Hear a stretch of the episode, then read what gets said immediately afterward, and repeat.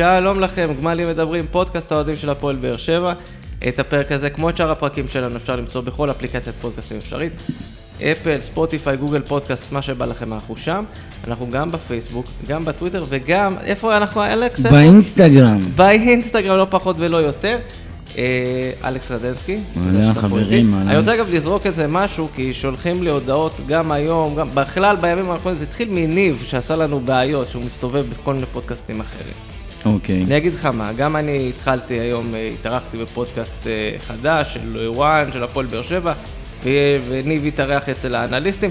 קודם כל אני רוצה להגיד לכולם ולהעביר, אנחנו עדיין פה, גמלים מדברים, כמו שאמרנו פודקאסט אוהדים, אנחנו באים פה, מה שנראה, לא מדברים, לא תבניות התקפה, לא זה, קצת שופריזם, קצת לכלוכיזם, אבל פה מה שנקרא במה חופשית. אז אנחנו פה ואנחנו ממשיכים ובכל הכוח. לא תגברו אותנו. ועל הדרך גם פרגנו לחברים אחרים שעושים עוד פודקאסטים, ובכלל המון המון חבר'ה עושים, מדברים על הפועל באר שבע וזה כיף, יש תנועה ערה. מבורך, מבורך. היה חשוב לפרגן. למה לא? עכשיו בוא נצלול לנושא שלשמו התכנסנו כאן הערב. מה זה הנושא הזה, יוסי? הפועל באר שבע. מי זאת? הקבוצה שלשמה התכנסנו כאן. אוקיי. עשתה את הבלתי האמן, ניצחה את מכבי תל אביב 1-0. כן, לא רק שהיא ניצחה, ניצחה בצורה משכנעת מאוד, יש להגיד. אתה יכול להיות פחות רשמי, באת הרשמי היום. פורמלי. כן, לרגל האירוע. מה שנקרא, ביטלנו את מכבי תל אביב לגמרי, לפחות 70 דקות הם לא היו קיימים על הדשא, מחצית ראשונה זה בכלל בלט, ואנחנו צריכים גם לסיים את המחצית עם יותר מיתרון של שער אחד, בכיף, 3 שערים אחד להיגמר שם. נכון, יש שיגידו, מכבי תל אביב, אתה בהרכב חסר, אני רוצה להזכיר לכם שרוב קבוצות הליגה, גם ההרכב החסר של מכבי תל אביב, ההרכב השני, מה שנקרא, זה לא הרכב שני, סך הכל היו שחקנים מהרכב הראשון, במיוחד החלוצים, שני החלוצים המפחידים במרכאות, של מכבי תל אביב, ככה שרוב הליגה, כשהתקשרנו את הביקורת, אבל כשבו מכבי אנחנו נותנים הופעה טובה, אז אומרים, מכבי היו בהרכב חסר, יאללה. בואו נגיד ככה, גם אנחנו היינו בהרכב חסר, גם ראינו כמה הפועל באר שבע מתקשה עם הרכב חסר ועם הרכב מלא. אני רוצה להזכיר שאנחנו משחקים בלי חלוץ, כבר כמה משחקים בלי חלוץ, אין לנו חלוץ אחד נורמלי, נכון, כי הסגן הם נכנס מחצית שנייה, אבל עוד פעם אנחנו משחקים בלי חלוץ. אין חלוץ נורמלי. האמת זה היה נראה, אם נדבר עליו קצת, אם אפשר, אם ככה לא אכפת לך. נדבר. אז כן, אז סך הכל הייתה הופעה טובה של הפועל באר שבע, כיף לנצח את מכבי תל אביב, תמיד. יום רביעי אנחנו נדבר על זה, זה כבר אופרה אחרת, אבל תענוג. אז כמו שאמרת, באמת, הפועל באר שבע הצליחה לבטל את מכבי תל אביב, אני חושב שזה... הייתה לנו איזושהי ציפייה מסוימת, שאולי הפועל באר שבע כן תנסה לשחק התקפי, כן תנסה להעיז, כל הדברים האלה שאנחנו כל הזמן מדברים. אני חושב שלא חשבנו שזה יהיה כל כך דומיננטי.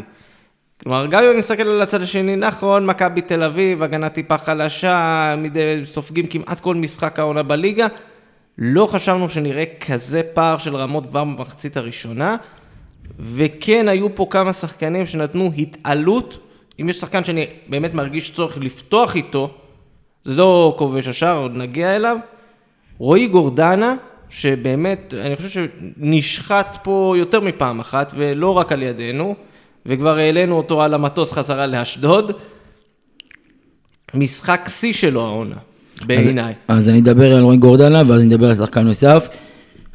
סליחה. רועי גורדנה, מאז שאליניב מונה למאמן, זה נראה כאילו חזר לו הביטחון, הוא מאמין בו יותר, נותן לו לשחק, והוא באמת נראה בו יותר טוב מאשר ברוב העונה תחת רוני לוי, וכשיש ביטחון מסתבר, אז הוא יכול להציג כדורגל לא רע בכלל, ואני דווקא חושב שאתמול, הוא נתן משחק מצוין, אבל אני חושב שאתמול השחקן שהכי היה בבלט זה היה מרטינש, שהוא נתן משחק. מרטינש זה שאומרים לא שחקן, כן שחקן, להחזיר אותו לפורטוגל. אני ראיתי, הייתי באימון, אני ראיתי. לא יודע למסור, כן יודע לעשות זה. על השתי מסירות הראשונות ראיתי זה לא שחקן, תעזב אותך עוד הפעם.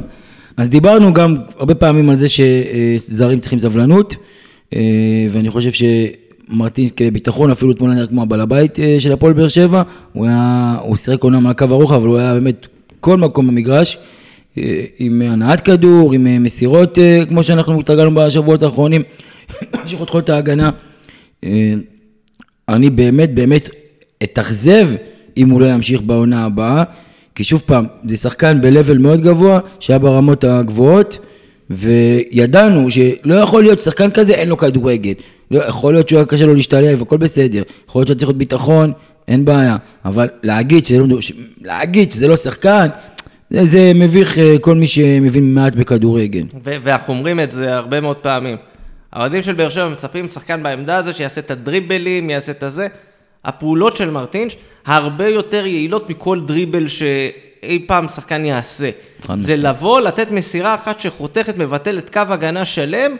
מה יכול להיות יותר טוב מזה? לשים שחקנים בעמדה של כמעט שער, או אתה יודע, לבישול. זה בדיוק מסוג השחקנים, מה שאולי פחות ראינו מפטרוצ'י לצורך העניין, ובגלל זה הביאו את מרטינש על העמדה הזו. אני חושב באמת, כמו שאמרת, זאת תהיה טעות, וטעות פטלית, אם אחרי חצי עונה כבר החליטו שאין לו מקום בהפועל באר שבע, אתה לא מביא שחקן, לא, אני אפילו לא אומר שחקן כזה, אתה לא מביא שחקן נקודה, בשביל שאחרי חצי שנה תשחרר אותו, בטח אם הוא שחקן שכן נותן תפוקה, והוא נותן יופי של עונה עד עכשיו, יופי של חצי עונה צריך להגיד, ובאמת לא יהיה לי ברור אם תתקבל החלטה. להערכתי הוא כן יישאר, אני לא רואה סיבה למה שחרר שחקן כזה, במיוחד שאנחנו הרבה פעמים מחפשים שחקן בעמדה הזאת. מצד שני ראינו גדולים ממנו ששוחררו יותר מדי מהר. נכון, ועוד הפעם. שיש נטייה כזו. ואני חושב שאם הוא יישאר אז בעונה הבאה הוא יהיה עוד יותר טוב. אנחנו ראינו סטייל בריירו גם היה שחקן שאם הוא לא היה בעל אזרחות ישראלית, כנראה שהוא היה משוחרר בקיץ, כי אמרו, הוא ככה בינוני, זה לא עדיין זה, אבל הוא עשה שדרוג מאוד גדול מתחילת העונה, והוא הפך לשחקן אולי המשמעותי ביותר של הפועל באר שבע, ולצד מיגל ויטור, שצריך להגיד שההגנה של הפועל באר שבע עם מיגל או בלי מיגל, זה פשוט לא אותו דבר. אני רוצה להגיד שנייה משהו מאוד מסוכן, אוקיי? אתה מרשה לי? בוודאי. מיגל ויטור פספס העונה שני משחקים, שניהם בגלל צהובים. זה אומר, כאילו, זה מערך שבניגוד לשנים קודמות, שראינו את השתי קבוצות האלה של עם מיגל, בלי מיגל, השנה מיגל מקבל קצת יותר, משחק יותר, הוא גם בעצמו, אתה רואה שהוא מתנהל, כמו, אתה יודע, עם ניסיון, סוג של ניהול סיכונים כזה, זה מאפשר לו קצת לעוד משחק, עוד משחק, עוד משחק, ובסך הכל כשאתה רואה, כשמיגל משחק לאורך עונה שלמה עד עכשיו, הפועל באר שבע לא סתם, היא הגנה, או ברוב העונה הייתה הגנה הכי טובה בליגה, אם לא, אז השנייה מבחינת כמות ספיגות, יש לזה תועלת, וזה משהו שדיברנו עליו המון, ודיברו עליו עוד בשנים הראשונות שלו כאן, וראו את זה, ובאמת גם אתמול משחק מצוין, בטח בדקות האחרונות, כשמכבי תל אביב ישבה לנו על השער, ובאמת, אגב, הנה, גם איזה בלט בסטטיסטיקה, 0 איבודי כדור, צד 11 חילוצים. 11 חילוצים הכי הרבה במגרש אתמול. מדהים. וספציפית, אני אומר, הסיפור הזה שאמרנו, מכבי ישבה עלינו, צריך להגיד ככה, מכבי תל אביב במחצית הראשונה בעטה פעם אחת לשער. כל המשחק היא בעטה 8 פעמים. אבל למסגרת לדעתי היא בעטה דקה 80 פעם ראשונה. למסגרת היא בעטה פעמיים. בסך הכל. פעם ראשונה דקה 80. בנתונים של המנהלת זה לא כתוב. אבל בסוף 5 מתוך 8 בעיטות שלהם לשער זה הרבע שעה האחרונה. כלומר, כבר אחרי שהפועל באר שבע עושה חילופים, ואנחנו יודעים שמהספסל לפעמים עולים כלים שהם לא תמיד הכי וזה קצת משנמך את באר שבע, וזה מה שצריך לתת עליו את הדעת. ראינו את זה לא רק במשחק מול מכבי תל אביב, ראינו את זה בעוד כמה משחקים שמחצית שנייה משהו דועך אחרי החילופים, וצריך לראות איך באים ולא... אין את הנפילה הזו, כאילו כן תהיה נפילה, כי מה לעשות שחלק מהשחקנים שלך שעולים מהספסל לא מספיק טובים, או הפער בינם לבין מי שבהרכב הוא גדול, אבל לראות איך באים ולא עכשיו זה נהיה הפקרות הגנתית, זה כן איזשהו אתגר לברדה. אז אני אגיד לך מה, אני חושב שהחילופים לפעמים כן מסיים, כן עושים שינוי חיובי, ולפעמים כמו שראינו אתמול, לא. חלק מהעניין, אתמול ראינו כדורגל שוטף, ענת כדור שהפועל באר שבע מסירות, מה שלא הצליחו לייצר, 2 מסירות במהלך רוב העונה, הצליחו אתמול לעשות הרבה מאוד מסירות, והסיבה היא, ואני אגיד את זה, היא שרמתי ספורי לא שיחק, ובמקומו מי ששיחק זה דור מיכה ומרטינש, ושניהם כביכול עשו שם באמת מהלכים, אתה יודע, מהלך כדורגל מה שנקרא, על השטח, לא עכשיו, אתה יודע, מנסים גבוה להעיף כדורים, מי שיגיע יגיע, אתה יודע, להרחיק. ולא תוקעים את המשחק, ועוד פעם, רמדי ספורי, אמרתי את זה 1000 פעם, הוא שחקן מצוין, יש לו את האיכויות שלו ואת היתרונות שלו, אבל הוא הרבה פעמים תוקע את המשחק, הוא הולך ראש בקיר, הוא מנסה לעבור ולהחזיק בכדור ולשחוט איזה עבירה. בטח במחזורים יכולנו שהוא די במומנטום שלילי כזה, הוא קצת מאבד את עצמו. נכון, וזה בולט, זה בולט, ואתמול שהוא לא שיחק עליו, אז ראינו ענת כדור לשטח, וראינו באמת אתה מגיע, אתה יודע, בכמה מסירות כבר מגיע למתפרצת. ורמזי ספורי זה לא השחקן הזה. לכן, מה שאני חושב, שרמזי ספורי כן צריך לפתוח, אבל הוא צריך לפתוח באגף, הוא לא צריך לשחקן שמנהל את המשחק ולא עושה משחק. הוא צריך שחקן אגף, למרות שבסיטואציה הזו זה קצת בעייתי, כי יש לך, שוב, בגלל החיסורים, בגלל מי כן משחק, מי לא משחק. אתה משחק כאילו עם שישה בלמים, ואתה משחק כאילו על הקו, כאילו. אז זה כאילו קצת יותר מאתגר גם כשאין לך חלוץ, אז אתה מחפש לעשות... נכון, בגלל שאין לך חלוץ, אתה משחק כביכול שלושה בלמים, משחק עם שחקנים, עם מגנים שהם תוקפים, רצים על כל הקו, וכאילו פה רמזי ספורי זה לא נכנס במשבצת הזאת, אלא אם הוא נכנס, הוא משחק באמצע המגרש. נכון, אז בחינתי שהוא לא יפתח. לא אמרתי שזה דבר רע. אני חושב שכאילו צריך לקבל את ההחלטות בהתאם לזה, רמזי ספורי של השבועות האחרונים, זה לא רמזי ספורי של תחילת העונה, בטח כשהפועל באר שבע כבר למדו אותה, והקבוצות פחות עושות עבירות על סף הרחבה, בטח מכבי תל אביב שהיא קבוצה מספיק מנוסה כדי לעצור את הדברים הרבה לפני, אז אנחנו לא משיגים את היתרון מספורי, אנחנו מנסים להשיג את היתרון ממיכה, ומיכה במשחק הזה כן יכול לעשות דברים, שוב, מיכה... אנחנו רואים, סוג של שיפור, זה עדיין לא מיכה שהיינו מצבים, בישול ראשון העונה לפי הסטטיסטיקה הרשמית. אבל זכרתי עוד בישול, מה? היה לו שערים בגביה, בזה, כל מיני... לא יודע, יכול להיות. אגב, מיכה אומנם לא עוזר, אבל גם יכול מאוד להיות שבעונה הבאה הוא יהיה הרבה יותר טוב, זאת אומרת, גם הוא צריך את הביטחון לצבור את כל מה שהוא עבר, כל הסיפור הזה שהיה איתו, הוא גם בא מאוסס, ראו אותה איזה, חסר ביטחון, ואז את הסיפור עם רמזי ספורי, שלקחו את המקום של הרכב, ככה שזה עוד יותר, זה לא תרם לו להגביר את הביטחון, אז אני חושב שאם מיכה יראה שבונים עליו, אז אני חושב שיחזרו לביטחון, ואנחנו נראה אותו טוב, שוב פעם. זה סימן שלו מאוד גדול, כי מיכה הרי בנו עליו להרבה יותר ממה שאנחנו... כן, אבל...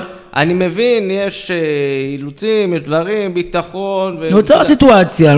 קוראים הרבה דברים מסביבו, גם שלא קשורים לכדורגל. זו שאלה מעניינת, לשמחתי, אני לא מנדם שצריך להחקי, כי זה באמת, זה החלטה קשה. לא, מיכה חייב להישאר פה בעונה הבאה, זה פשוט שספק. תשמע, אנחנו אומרים חייב בתור האוהדים. אני שם את עצמי במקום המקצועי, לצורך העניין. אני שואל את עצמי, האם מיכה יכול לתת יותר? בתוך המצב הזה, בתוך הקבוצה שנוצרת פה. כי אמרנו, מיכה, בשביל שיהיה לו את המספרים של הבישולים, הוא צריך שחקנים שלפניו שיפקיעו. אין לך את זה, היה לך קבוצה שחצי עונה... אין לך כרגע. לא, אבל היה לך קבוצה שחצי עונה נבנתה על מצבים נייחים, ואז חצי עונה זה כזה רוקביצה, לפעמים כן, לפעמים לא, ומלבדו, האנסה שלו פוגע, ושכתר שגם ככה בקושי כובש, אז...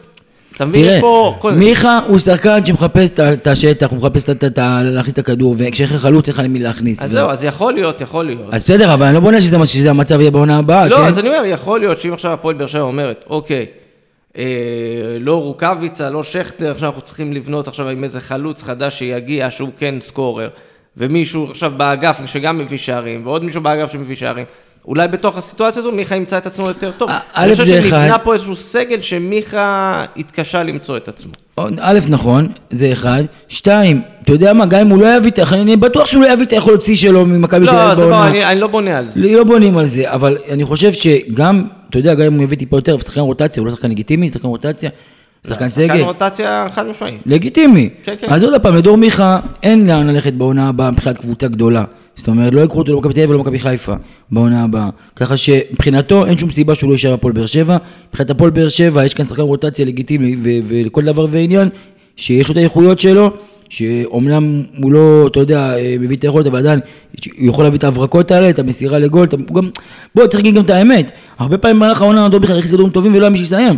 לא היה מי שיסיים. זה כמו שאמרתי, אין לך את הרגע, ואז מן הסתם, כשלא מבקיעים, אז אין בישול. בדיוק, אז לא היה מי שיסיים, ואתה יודע, על פניו, אמר לי פעם גורם בהפועל באר שבע, שאני לא סופר שחקן בישולים, אני סופר כמה כדורים הוא מכניס לגול, זאת אומרת, למצב לגול, הרי הוא לא השם ששחקן נחמיץ, הוא עשה את שלו, אז מבחינתי, האסיסטים לא מעניינים אותי. אגב, בארץ לא סופרים, יש כל מיני נתונים כאלה של מתקדמים וכאלה, שזה כבר נהיה כמו שיש את ה-XG, X זה, אותו דבר יש גם על בישולים וכל מיני דברים כאלה.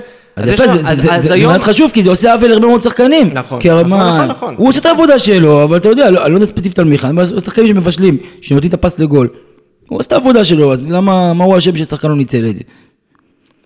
בואו נראה, אז מיכה, אגב, עוד שחקן שהיה עליו סימן שאלה, ויש עליו עדיין סימן שאלה, אני חושב, לגבי העונה הבאה, אבל אתמול הוא כובש את שער הניצחון. אלדר לופס, דיברנו עליו הרבה על זה שהוא נראה תקוע, שהוא לא משוחרר, משהו אצלו לא עובד, ואתמול, וואלה, אני חושב שזה היה אחד המשחקים הכי משוחררים שלו מאז ההתחלה שלו, מאוד ההתחלה שלו. במיוחד אחרי הגול גם. במיוחד אחרי הגול, נכנס לביטחון, תשמע, זה גם סכן, אנחנו זוכרים שכאילו, שהתלהפנו ממנו בהתחלה, אחרי זה היה את האירוע הזה שכולם יצאו עליו וזה, וקיבו אותו, אמרו לו תירגע, אמרו לו זה, תוריד את זה, ומאז הוא ירד לגמרי.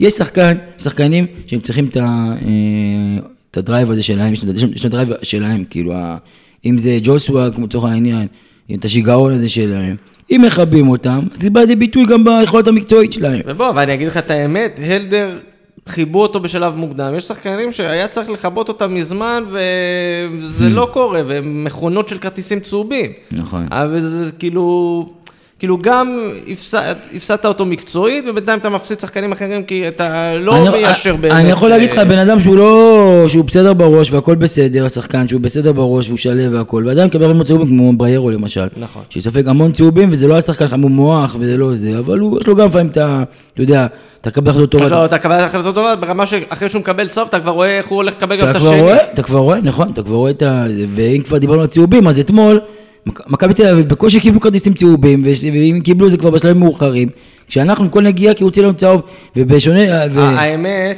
האמת, אתה נותן פה תחושת בטן מאוד מופלאה, אבל לא, היא לא... מכבי תל אביב 3 צהובים אתמול, באר שבע 1. כן? כן. אוקיי. אבל הייתה תחושה כזו. אני חוזר בי על זה. כן, היו מקרים, אגב, אני חייב להגיד שהיו מקרים שהשופט היה צריך ללכת להוציא כרטיס צהוב לשחקן של מכבי תל אביב, לא הוציא, ואחר כך, רגע אחרי זה מקרה שדומה לבאר שבע, הוא גם שם לא הוציא, אז זה יאמר לזכות השופט. בקסנות, אבל... לא, הפוך, בדיוק הפוך. פוקסמן אתמול ניסה להימנע כמה שיותר מכרטיסים צהובים, ואני... אבל הוא הוציא אחרי דקה לנו כרטיס צהוב שלפני שבוע נגד הפועל תל אביב אותו מקרה. לא, אבל זה לא אותו שופט. מה אתה מבלבל? זה שכולם אשכנזים זה לא אותו שופט. לא משנה. אני אומר, השופטים, לצורך העניין, או שאתם מחליטים שדקה ראשונה רק משהו קיצוני מוביל לכרטיס צהוב, אנחנו לא מוציאים דבר כאלה, אנחנו לא מוציאים כרטיס צהוב על דקה ראשונה, וגומרים את השחקן כי מעכשיו, כל הקבוצה, הם יכולים לשחק רק על... אז פה אני אגיד לך, יש שופטים שמצטער, אין להם שכל. אתמול היה שיפוט שאני אגיד לך, הוא היה בסדר גמור, הוא גם הבין את המעמד של המשחק, הוא לא בא לגנוב את ההצגה. אתה בטוח שקיבלנו כרטיס צהוב אחד אנחנו? כן, בריירו, בתחילת המשחק. וזהו? בדקה 19, כן, אני גם מול הנתונים, זה היה צהוב אחר, אני גם זוכר שבאיזשהו שלב אחרי שבריירו יצא, מישהו ביצא שאל, יש מישהו עם צהוב על המגרש? אמרנו לא, לאף אחד אין צהוב. ובאמת, לא היו צהובים. היה משחק גם כאילו, אתה יודע, היו קצת עבירות וזה, אבל לא היה עכשיו איזה משחק אגרסיבי. זה לא היה משחק מול חיפה נניח בסמי עופר, שאנחנו זוכרים שהיה באמת טירוף כזה והכל. היה משחק באמת, היה באמת משחק כדורגל טוב. אני רוצה להגיד לך משהו, יוסי. שבוע שעבר, אם מגיע ויתור משחק, אנחנו מנצחים את המשחק הזה, נפול תל אביב. לא, אין ספק. עכשיו, תוסיפו לשתי נקודות, הפער היה 5. אז תוך העניין, למרות שאנחנו לא... לא, אבל די, עכשיו המשחקים... בסדר, מה שאני... אם ההוא שם, וזה שם, ואם מכבי חיפה מנצחים את הפועל ירושלים, ולא עושים טקו מולם בבית. מה שאני אומר... אפשר לשחק עם זה למלא כיוונים. בסדר, מכבי חיפה קבוצה ברבה יותר טובה, ואנחנו לא באמת כאילו מהווים עליהם איום. אבל כמו שאמרנו, כל העונה זה תמיד היה קרוב, כשזה היה קרוב, אז תמיד איזה תקווה קטנה, איזה חלום כזה שאולי, אז אני אומר, לצורך העניין, לא היה חסר הרבה, שהם מנצחים שבוע שעבר, והיום הפער היה 5 נקודות. אני אגיד לך אפילו יותר, אם היו מפטרים את רוני לוי שבועיים קודם. אולי, מי יודע, אבל אני חושב שבאמת, וזה קצת מה שדיברנו עליו בפרק עם סגי לא מזמן, זו עונה...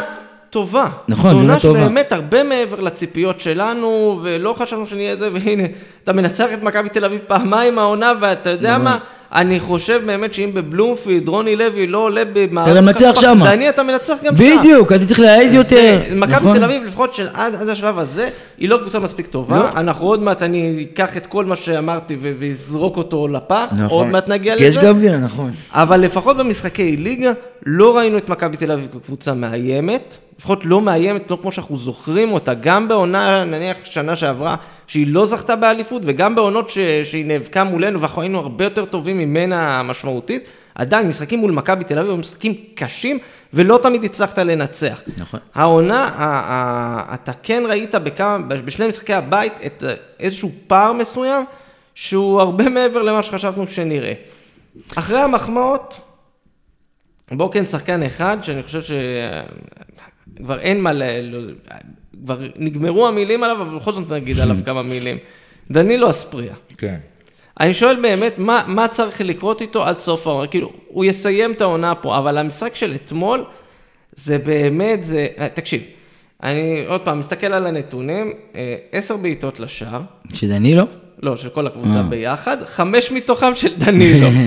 דנילו אחראי לחצי מההזדמנויות של הפועל באר שבע, ועדיין הוא לא הצליח לעשות כלום. אז אני אגיד לך מה, אני חושב שיש לו לגמרי בעיה עם מה שנקרא הכדור האחרון, יש לו בעיה, דיברנו, יש לו בעיה בקו ההחלטות. יש לו הרבה בעיות. יש לו הרבה בעיות, אבל יש לו גם את האיכויות שלו. יש שתי איכויות שלו, שאומנם הם לא אולי, הם יוצרים איזו סיטואציה שאתה יכול להוביל לגול. הוא מושך שחקנים שהוא הולך על האגף שם, הוא משחרר שחקנים באמצע. זאת אומרת, יש לו תרומה. אז נכון, אנחנו מצפים שהוא יביא יותר מספרים, אנחנו מצפים שיביא בישולים והכל, עדיין, הוא יש לפעמים את הכדור הזה בגול למשחק שיכול לתת, שוב פעם, כמו שדיברנו על השחקנים שמוסרים ולא מצליחים ולא כובשים, אז גם הוא יש לסיפור הזה. נכון, הוא בעצמו, יש לו הרבה החמצות. ראינו גם אתמול החמצה עם הקרן שם, אלוהים ישמור, כל השער פתוח כאילו. למה אתה נוגח לאמצע השער? זה אפילו לא נגיחה, הוא סתם מניח את הכדור כזה, ואז הכדור מהראש שלו פשוט יהיה לכיוון. הרי מספיק שאתה טיפה נותן לסתה ולפינה ימין שמאל, לאן שאתה רוצה, וכאילו זה נכנס לשער, כאילו אין פה מה זה. אז כאילו זה לא ברור, ואני חושב שזה גם מתסכל אותו, אבל עדיין, אתה רואה שחקן עם מוטיבציה, אתה רואה שחקן שמנסה ושרץ, אתה רואה שלא דריבלת, אתה רואה שהוא פרפר שחקנים באגף שם. שזה אגב, מה שבאמת גרם לי להרים גבה, למה נחתואל יצא ולא הוא, ואז אתה רואה שככל שעובר המשחק, אתה מבין למה הוא שם. נכון, כי הוא... באיזשהו שלב, טל בן חיים עבר להיות מגן, ודנילו לא צריך הרבה כדי לשרוף אותו שם בקו. נכון. באמת, דנילו, היתרון היחיד שהוא הביא לידי ביטוי במשחק מול מכבי תל אביב, זה המהירות שלו, המגנים של מכבי תל אביב אתמול היו איטיים להחריד, והוא באמת בקלות בהפרץ פנימה. זה שזה לא נגמר במשהו טוב, חבל, מבאס, אבל אתה יודע, לפחות שרדנו את זה. אז זהו, תראה, אני אומר לך, באמת אני, תשמע, בסוף צריך תכל'ס, צריך תפוקה, צריך מספרים, צריך דברים כאלה, זה יפה, כאילו, אני חושב שעד סוף העונה הוא חייב לפתוח, הוא חייב לשחק, כי אין לנו משהו יותר טוב. זה לא שאין. אין, נקודה. אין לנו כלום. אז הוא צריך לשחק, ואני מאמין שהוא, אתה יודע, הוא נראה ממנו קצת משהו, אבל כן, מספרים כרגע אנחנו לא רואים את זה. לגבי העונה הבאה, אני לא יודע לגבי העונה הבאה. שוב פעם, אם היה עוד הסיומת, הוא כנראה לא היה פה בכלל מגיע לכאן, אתה יודע, גם בזה, כי יש לו הכל, יש לו מהירות דריבל, רק חסרה לו הסיומת, הפס האחרון לגול. אז אני לא יודע מה איתך במצב הזה. יכול להיות שגם העונה הבאה זה ישתפר, כן, אני לא יודע, אבל זה יותר מדי מסוכן להשאיר אותו. זה יותר מסוכן להשאיר אותו, וגם בגלל הגיל, וגם, אתה יודע, זה לא... כי ראינו את הסך הכל הכללי, אני חושב שאתה יודע, עבודה טובה ודברים כאלה, אפשר למצוא מישהו שהוא קצת יותר בסדר ממנו. כן, כן, אבל אתה יודע, הבעיה היא, העניין הוא שאנחנו צריכים שחקנים שבאמת, כמו שאתה אמרת, הקהל של באר שבע, בכלל, לא רק הקהל של הפועל באר שבע, האוהדים אוהבים לראות שחקן דריבליסט, שחקן עם... יש מקומות שזה כן, לצורך העניין בעמדה הזו של הכנף, כן, זה שחקן, זה בדיוק העמדה של הדריבליסט, אתה יודע, גם אלטון עשה דריבלים יחסית על האגב. נכון, כרגע אנחנו לא רואים הבדל. פשוט למצוא את המישהו הזה, שיבוא וייתן תפקה. בטח שחלק מהאוהדים עדיין תקועים בראש, עם איזה שחקן כנף אחד שעמד גם... מי זה? זה אחד, הוא מסתובב בטורקיה, מה הוא עושה שם? לא יודע, שתלת שיער אולי, לא יודע. אז זהו, זה הבעיה גם, שהכל זה לפי המודל. אם זה טוני וואקמה, אז מצפים שיבוא שחקן ברמה של טוני וואקמה, ואם זה בעמדה קשר אחורי, מצפים ג'ון הוגו. תמיד זה, תביא לנו הוגו אחד, תביא לנו וואקמה. אבל צריך לזכור ששחקנים כמו הוגו וואקמה, שחקנים ברמה מאוד גבוהה. או כמו ג'וסואל לצורך העניין. או כמו ג'וסואל, שחקנים שלא אמורים להגיע לכאן. אמנם הוגו כבר בסוף, אבל גמור, אבל בשיא שלו. זאת אומרת, זה לשחקן לא לרמה הזאת שלי, גם אחד לא טוני וואקמה וגם לא ג'וסואל. אבל בסיטואציות מסוימות, הנה עובדה שמגיעים, אז אני מאמין שאפשר עוד, אבל אתה יודע, זה לא משהו ש... אם אתה עכשיו עוקב אחרי שחקן, אם אתה מביא שחקן, הרי למה הוגו הגיע לכאן? הוא ישב שנה בבית בפורטוגל. הוגו היה מחוץ ללופ. נכון, לא מחוץ ללופ, אז אתה הזדמנות להביא אותו, והבאת אותו, ופגעת. וטוני וואקמה, אתה יודע, גם הוא לא עבר איזה... הוא לא בדיוק היה שחקן כל כך מוצלח, גם לפני שהוא הגיע לרעננה, הוא לא היה... הוא נתן כמה... ליגה שנייה ברומניה וכל מיני דברים כאלה. בדיוק, אז יש דברים שאתה פוגע, זה לא שאתה עקבת אחרי שחקן בלבל הזה במשך תקופה, וראית שהוא כל כך טוב, ואתה אומר, וואלה, אני רוצה להביא אותו. ברור שאתה רוצה להביא אותו, אם הוא היה ברמה הזאת, אבל הוא לא היה מגיע לכאן. כמו במות שחקנים בלבל. זה מה שאני אומר, בהיבט הזה של הזרים, לפעמים לא צריך את יש רמה ממוצעת כזה של הליגה, ויש את הכוכבים האלה, כל הטונים וזה, אתה לא צריך טוני, אתה צריך מישהו שיהיה הרבה יותר טוב פשוט ממי שיש נניח לחיפה או למכבי תל אביב, כי גם אתה לא יכול... וזה טווח כל כך גדול, שהוא לא חייב להיות בדיוק טוני, לא חייב להיות בדיוק אותו. או שאתה לוקח, אתה מנתח את הסיפור של הזר, אתה אומר בוא נשמע, אתה רואה יש לו כדורגל, אבל... מתי אתה יכול להביא אותו? כשיש, הצטברו נסיבות, הוא לא שיחק, הוא לא יודע מה, בסכסוך מבעלים, בדיוק, זה נסיבות. בוא, גם מיגל הגיע לפה עם סיפורים ודברים כאלה, בניגוד לטענות שהוא פציע, הוא לא הגיע לפה פציע, הוא הגיע לפה פשוט אחרי שהוא רב עם כל העולם ושוב, רב היה בעייתי ביוון ודברים כאלה, כלומר... זה לא... כן, אז כאילו זה הסיטואציה שאתה יכול להביא שחקנים ברבל הזה, כי אם הם הכל בסדר איתם והם שחקים רגיל ביכולת הזאת שאתה רואה אותם באירופה, הם לא יבואו לכאן. אז כאילו גם לצפות שכל פעם, הרי אתה יודע מה אוהדים שבר שבע אוהבים, לראות שחקן בקלטות, אם אין שם איזה משהו מרשים, איזה משהו, זה עוד הפעם מביאים. אולי ראינו את הסרטון של הספריה. נכון, אז זהו. עם המוזיקה ברקע, את הסרטונים האלה של הקיץ עם המוזיקה מעצבנת ברקע. הוא עושה דריבל, הוא עושה זה. אז זה, תמיד זה מה ששחקנים, זה אוהדים אוהבים, ותראה מה קורה שהוא לא מביא, כאילו, הוא לא מה שציפינו. מצד שני, שחקנים שהם טיפה בסרטונים לא מלאיבים, ולא אתה רואה עכשיו איזה וירטואוז או משהו כזה, וכשאתה מגיע, מביא אותו לפה, אז אתה יכול לפגוע, אתה מבין, וואו, פתאום שחקן יכול להתפוצץ לך פה. אז אין פה, זה אנשים מצפים שיביאו פה שחקנים מהפרמייר ליג, אני לא יודע מה מצפים, אני אגיד הראשונה. אז זה צריך להיות ריאליים. לכן, כמו שאתה יודע בוודאי, עבודת הסקאוטינג, יש רצוי ויש מצוי, והרבה פעמים, עבודת הסקאוטינג היא מאוד קשה, והרבה מאוד פעמים, כשאתה לוקח את הזמן, כדי ליפול עם שחקן, כן, כמו שחקן כמו ג'וסווה, כדי להביא שחקן כמו ג'וסווה לצורך העניין, אתה צריך לראות, מתי הוא בא, הוא בא אחרי סגירת החלון. כן.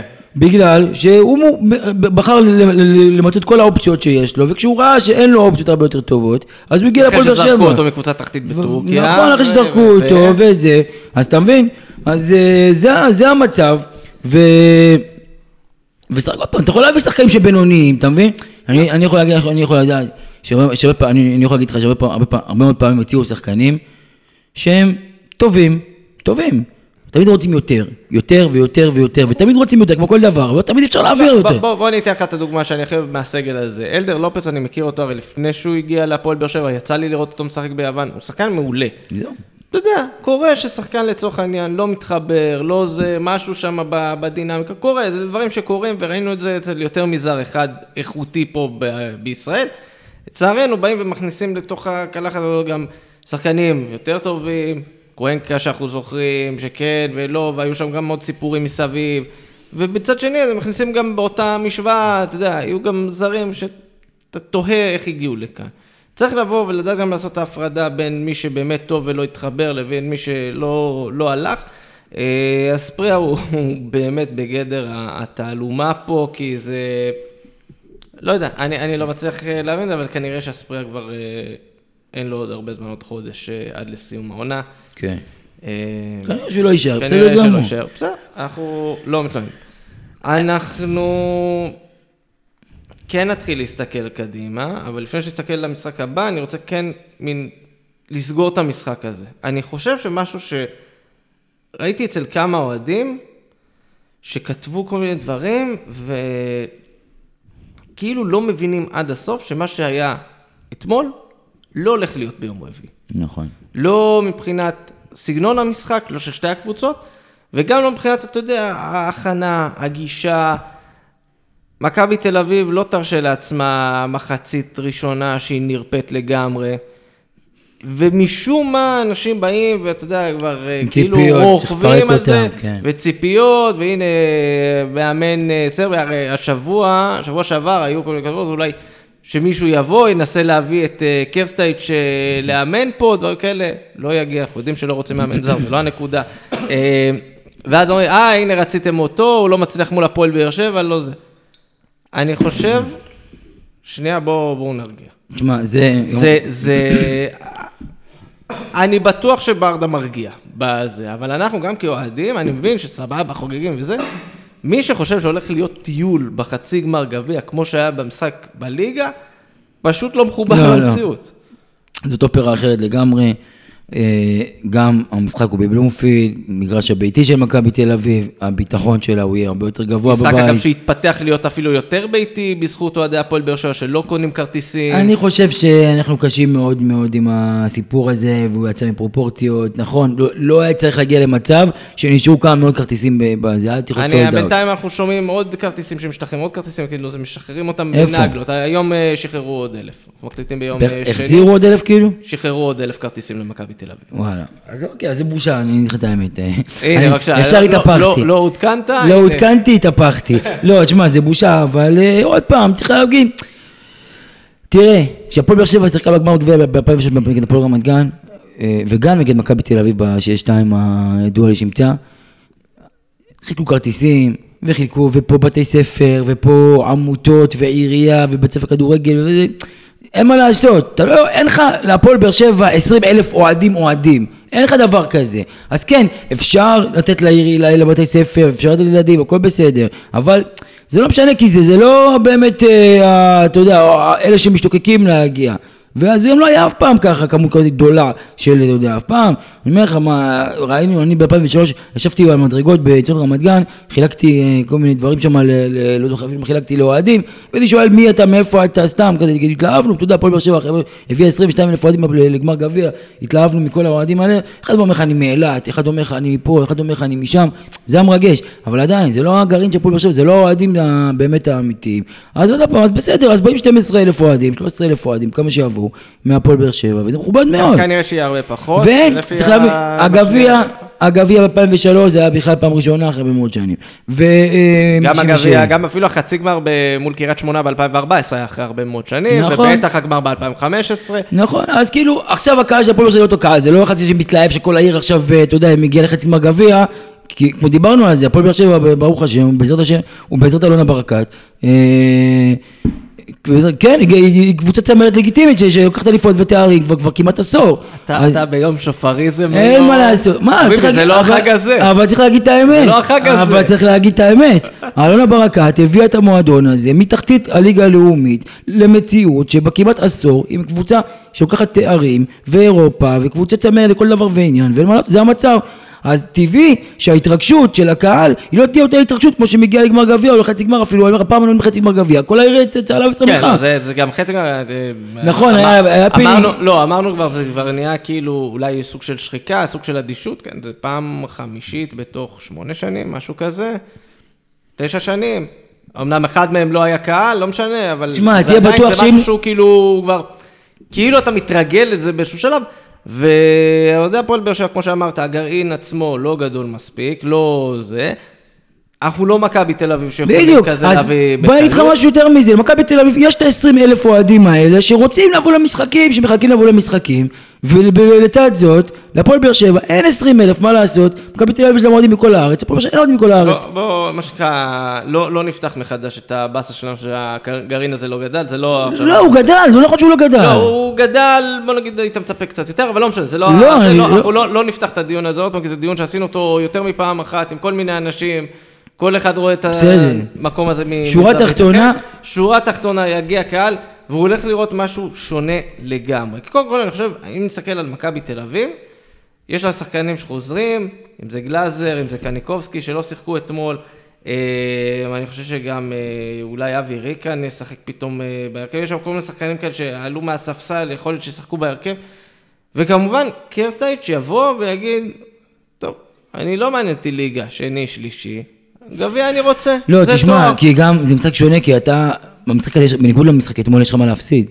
אתה לא יכול לשחק פתוח ולהגיד, אלא מה שיהיה, מה זה משנה, מקום שני, שלישי, נפסיד, נצח, לא משנה, חוץ מהכבוד, אתה יודע, הניצחון היוקרתי הזה על מכבי, שהוא תמיד זה כיף לנצח, ועושה אווירות, עושה רגש טובה, אז אין הרבה, אתה יודע, חשיבות למשחק הזה.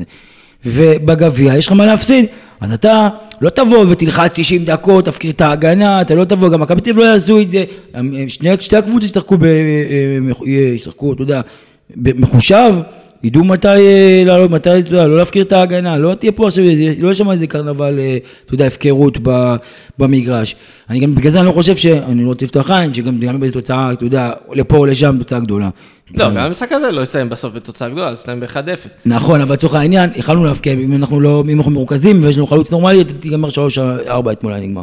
במשחק. אז בגלל שא' כל התפקרות, ואתה יודע, במצב כזה, צורך העניין, ביום רביעי, שיהיה למכבי, יש שחקנים חסרים בקישור, סתם אומר, חסרים, כאילו. אז הם היו, אתה יודע, איכשהו מגבים את זה בדרך צורה אחרת. אז הוא לא ראה את זה מספיק חשוב, אתה יודע שזה מספיק חשוב אתמול. זה לא יחזור עצמו ברביעי. יש אווירה, תהיה אווירה, ותהיה התרגשות לקראת המשחק הזה, לדעתי, עם שני הצדדים, כי זה משחק, אתה יודע, מכבי תל אביב ולנו אין כאילו יותר על מה לשחק חוץ מהגביע הזה, גם לנו אין. לא, לנו ולמכבי תל אביב. אין מה לשחק יותר עונה חוץ מהגביע הזה, ככה שתהיה אווירה טובה, יהיה קהל, יהיה מגרש מלא, ושתי הקבוצות, אני מאמין, יעשו הכל כדי לנצח. אני אגיד לך אבל מה כן, אני מאוד מקווה שברדה ראה את המשחק הזה, אמרנו, זה לא יהיה אותו משחק, אבל כן ראה שלהפועל באר שבע יש יכולות לעשות דברים יפים. אז סליחה, אני אעצור אותך, אני אסביר לך מה ההבדל היה בין המשחק אתמול ובמשחקים אחרים. לחץ גבוה במשך כמעט כל המשחק של הפועל באר שבע. ראינו כשלוחצים הם מאבדים, והם איבדו פה כדורים בלחץ, וכל קבוצה, גם הגדולה ביותר. אז נכון, מכבי חיפה לצורך העניין, אתה לוחץ את הגבוה. זה קצת יותר קשה, והם בקלות יוצאים למתפרץ. בדיוק, הם משתחררים תוך שנייה, ובקלות יוצאים, אתה יודע, אם אתה לא מצליח לעשות את החטיפה הזאת, אז תוך שנייה יוצאים מתפרצת, וזהו, אתה במצב של כיבוש לשער, כאילו, כמעט ודאי. אז זה מצב שונה.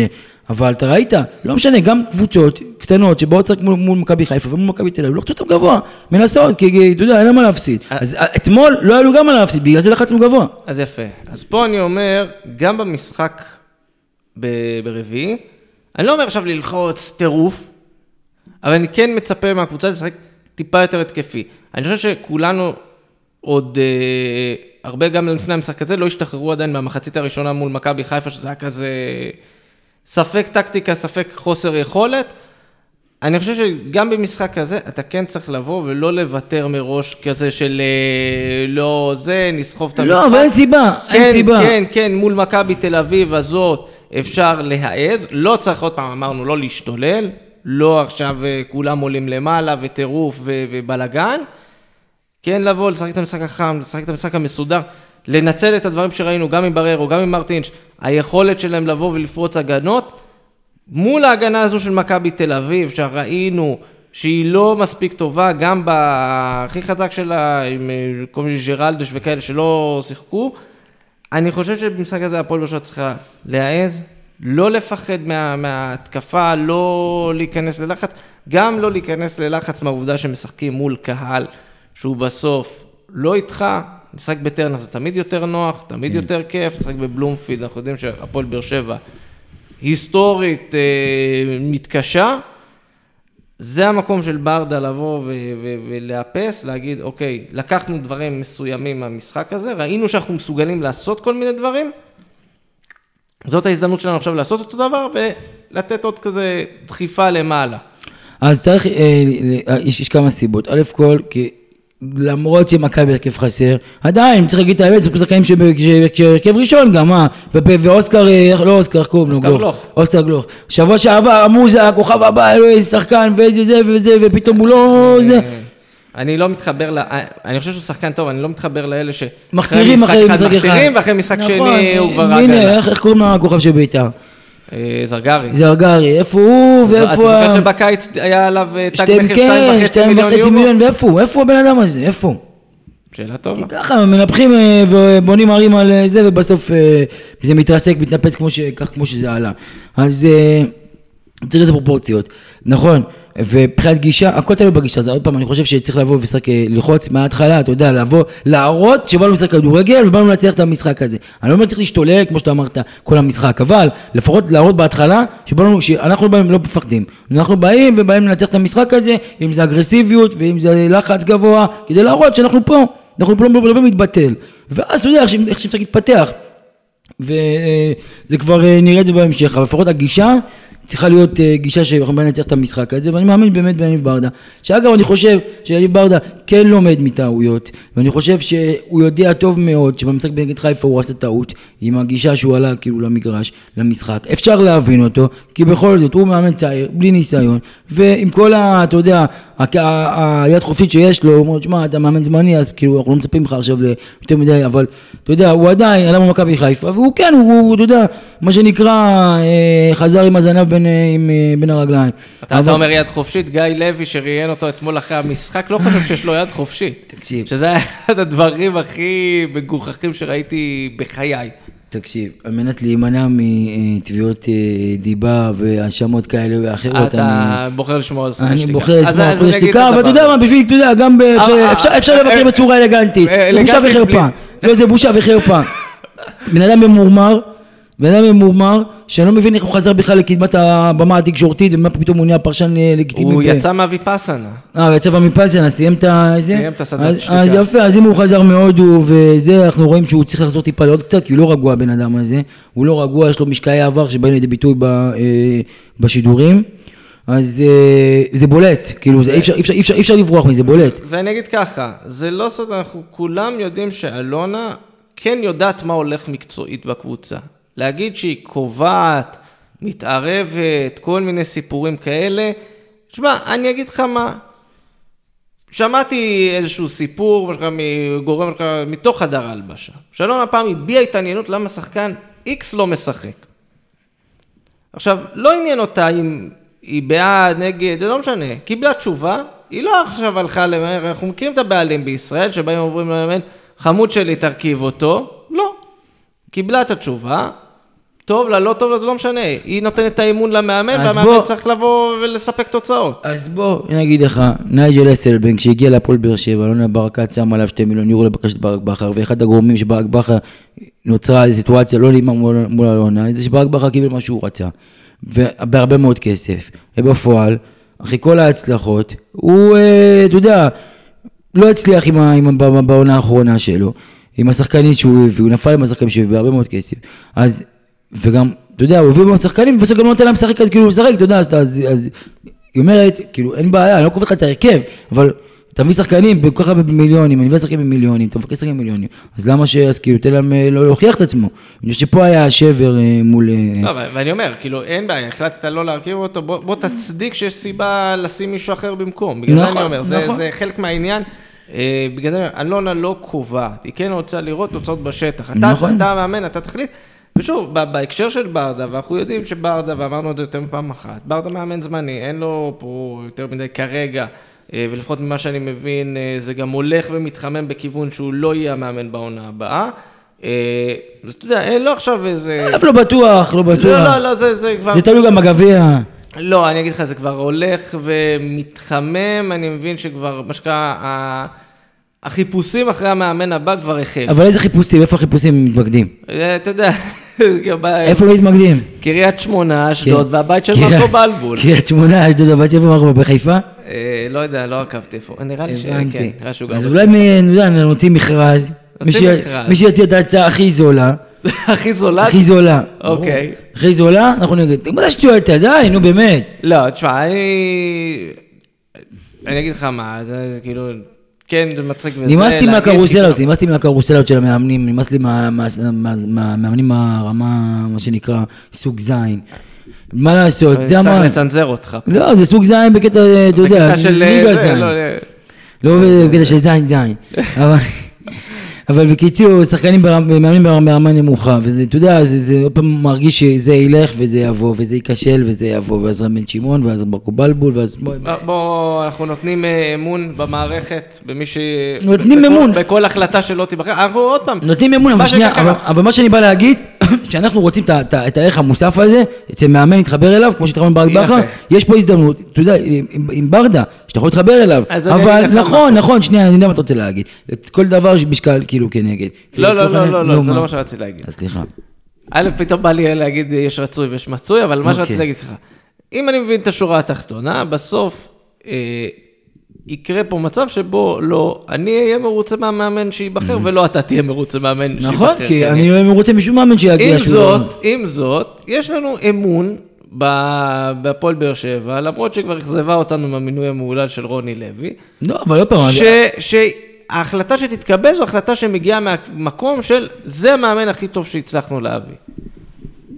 אנחנו חיים פה, אנחנו יודעים. כי בסוף אין ברירה, בסוף זה השוק. אנחנו חיים פה. כל עוד אין איזשהו שינוי, את השינוי המיוחל הזה של השינוי תפיסה. כן. אין מה לעשות, זה מה יש. בסדר, אין בעיה, אבל אני אומר שזה לא רק מה שיש, כי יש פה הזדמנות, אתה יודע, מאמן, שאתה יודע, שאפשר להתחבר אליו, שיביא משהו אחר, כמו עם ברק בכר, צעיר, אתה יודע, משהו עם מוטיבציה, יש לו כדורגל. השאלה היא מעבר למוטיבציה, לדברים כאלה, באמת... הדבר היחיד שיכול לפגוע, אני אומר לך את האמת, זה עוד הפעם, שאם ברדה יקשל, אז אנחנו מכירים את האוהדים השבורים של הפועל באר שבע, חסרי השיניים, גם זה, ואני אגיד לך, השאלה השנייה, זה אם המועדון ירוויח מזה שברדה יהיה מאמן ולא מנהל מקצועי. אני באופן אישי חושב, עזוב עכשיו שנייה, אם אני חושב שברדה מאמן טוב, לא מאמן טוב.